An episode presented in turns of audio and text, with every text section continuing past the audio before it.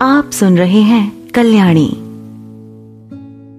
शालिनी की बातें सुनकर कल्याणी फिर सोच में पड़ गई। शालिनी का स्वभाव और नेचर उसे बिल्कुल समझ नहीं आ रहा था। कभी शालिनी बहुत प्यारी लड़की बन जाती, कभी झांसी की रानी बन झगड़े में कूद पड़ती, कभी बच्चों की तरह जिद करती तो कभी गंभीरता से आदर्शवादी बातें करने लगती। कल्याणी को शालिनी बड़ी रहस्यमय लगी। कब उसका कौन सा नेचर सामने आ जाए?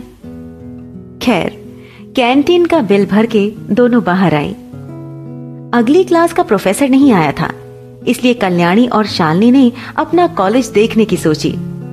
दोनों कॉलेज देखने निकल पड़ी। हर classroom, library, computer class, principal office, hall, garden, छत, बरामदे और स्टाफ रूम, सबका चक्कर लगा डाला। इस एक घंटे में शालनी ने अपने बचपन के न जाने कितने ही किस्से कल्याणी को सुनाकर कभी चौंकाया तो कभी खूब हंसाया। आगे की क्लासेस लेकर दोनों अपने अपने घर के लिए निकल गई। कल्याणी बहुत खुश थी। इतने दिनों बाद ही सही उसे शालिनी जैसी दोस्त जो मिल गई थी। कॉलेज का पहला दिन कल्याणी के लिए बहुत सस्पेंस भरा और रोमांचक रहा। जहाँ निशांत जैसे सीनियर्स मिले, अतुल जैसा प्रोफेसर सिया और उसकी दोस्तों जैसी लड़कियाँ और शालिनी जैसी एक प्यारी दोस्त। कॉलेज को लेकर जो डर उसके मन में था कुछ कुछ कम हो गया। कल्याणी जैसे ही घर आई, मम्मी ने बताया कि उसकी दादी माँ आई हुई है। कल्याणी की दादी गाँव में रहती है। साल में एक दो बार सबसे मिलने आ जाती है। पर दादी कल्याणी को बिल्कुल पसंद नहीं करती हैं। और कल्याणी हमेशा उनका प्यार पाने की कोशिश में लगी रहती है। वो इसी उम्मीद में उनकी सेवा करती है कि एक दिन तो वो कल्याणी को प्यार से गले लगाएँगी। जैसे उसके छोटे भाई रवि को लगाया करती हैं। कल्याणी ने अपना बैग रखा और अंदर दादी के पास गई। दादी सोफे पर बैठी रवि को लाड प्यार कर रही थी। कल्याणी ने जाकर दादी के पाँव छूकर कहा, कैसी हो दादी? कल्याणी को देखते ही दादी के चेहरे के हाव भाव बदल गए। दादी ने मुँह बनाते हुए कहा, दूर हट कलूटी, तेरा रंग लग गया तो कभी ना छूटेगा. दादी की बात सुनकर कल्याणी का चेहरा उतर गया। उसने धीमी आवाज़ में कहा, मेरा नाम कल्याणी है, दादी। ओ हो हो, बड़ी आई अपना नाम मुझे बताने वाली। एक तो तेरा रंग ऐसा, ऊपर से नाम रखा है कल्याणी। ये कहकर दादी ने चश्मे के अंदर से ही कल्याणी को घूरा।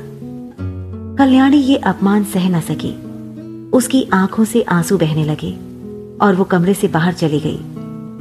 दरवाजे पर उसे चाय का कप लिए मम्मी मिली। उन्होंने जब कल्याणी की आँखों में आँसू देखे तो समझ गई। दादी को चाय देकर वो सीधा कल्याणी के कमरे में आई। कल्याणी तकिए में मुँह छुपाए रो रही थी। कल्याणी की मम्मी सीमा उसके सिरहाने बैठी और प्यार से कल्याणी के सर पर हाथ रखकर कहा, कल्याणी, ऐसे नहीं रोते बेटा। दादी तो हमेशा से ऐसी हैं। उनकी बात का क्या बुरा मानना? दादी ऐसी नहीं है। मेरा ये काला रंग हमेशा से ऐसा है। इसलिए हर कोई मुझे अपमानित करता है। ऐसा कुछ नहीं है बेटा। भगवान ने इंसान को दो ही रंग दिए हैं और दोनों ही अपने आप में श्रेष्ठ हैं। तुम ऐसी बातें सोचकर अपना दिल छोटा मत करो। मम्मी आपने मेरा नाम कल्याणी क्यों रखा? कल्याणी माँ काली का अवतार होता है बेटा और उन्हीं के आशीर्वाद से तुम हमारी ज़िंदगी में आई हो। आपसे एक बात पूछूँ? हाँ पूछो। दादी माँ मुझसे इतनी नफरत क्यों करती है मम्मी?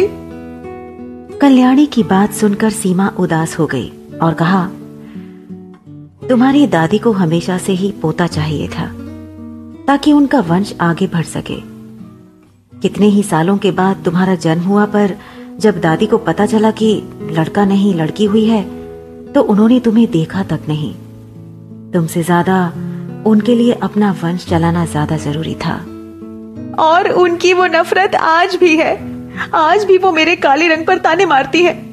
मेरा काला रंग ही मेरा सबसे बड़ा दुश्मन बन गया है मम्मी।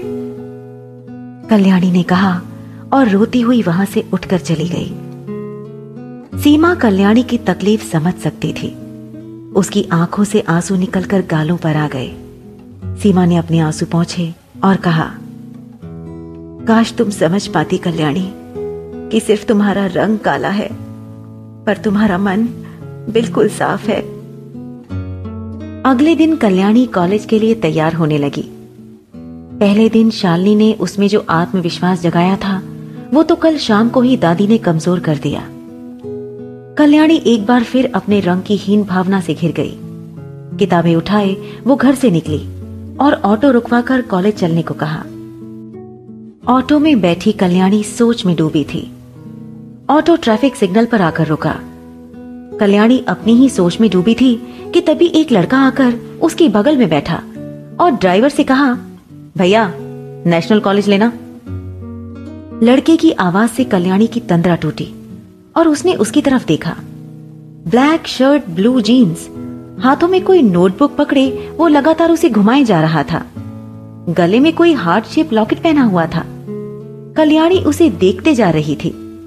लड़के ने कल्याणी की तरफ़ देखा तो वो सकपका गई और दूसरी तरफ़ देखने लगी। ट्रैफ़िक क्लियर हुआ, ऑटो आगे बढ़ गया। National college?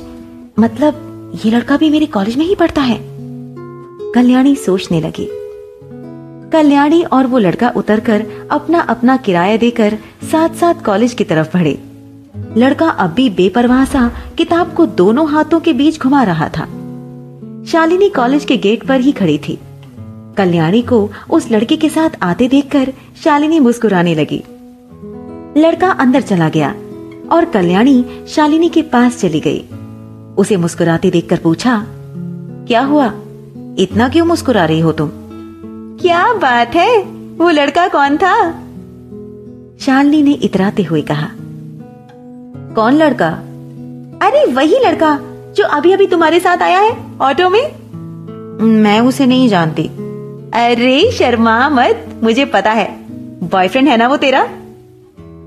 शालिनी की बात से कल्याणी अपसेट हो गई और सीरियस होकर कहा, तुझे लगता है, मेरा कभी कोई बॉयफ्रेंड होगा?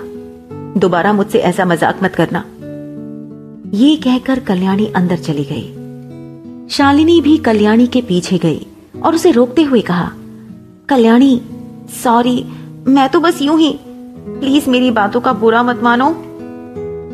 शालिनी की बात सुनकर कल्याणी शांत हो गई और कहा, ओके, माफ़ किया, अब चले क्लास की तरफ़? वैसे लड़का दिखता मस्त है, शालिनी ने शरारत से कहा तो कल्याणी ने अपनी आँखें तरेरते हुए उसे देखा।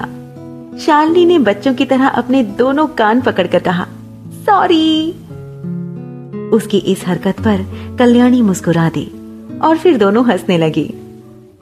कल्याणी और शालिनी दोनों अपनी बुक संभाले सीढ़ियों की तरफ़ बढ़ी। तभी पीछे से आवाज़ आई। एक्सक्यूज मी दोनों ने पलट कर देखा। वही लड़का था जो कल्याणी के साथ ऑटो में आया था। रूम नंबर 201 कहाँ मिलेगा? आप बता सकती हो? 201 दूसरी मंजिल पर है। यहाँ से ऊपर जाकर लेफ़्ट। शालिनी ने सीढ़ियों की तरफ़ इशारा करते हुए कहा थैंक यू लड़के ने कहा, और आगे बढ़ गया। शालिनी और कल्याणी भी क्लास की तरफ़ बढ़ गई। क्लास पहुँचते ही कल्याणी की नज़र फ़र्स्ट बेंच पर गई। सिया और उसकी सहेलियाँ बैठी थीं। कल्याणी ने मन ही मन दुआ की कि आज कोई कांड ना हो। शालिनी की नज़र उन तीनों पर पड़ी तो वो उन्हें घूरने लगी। कल्याणी ने शालिनी को संभाला और उसे पीछे बेंच पर लेकर गई।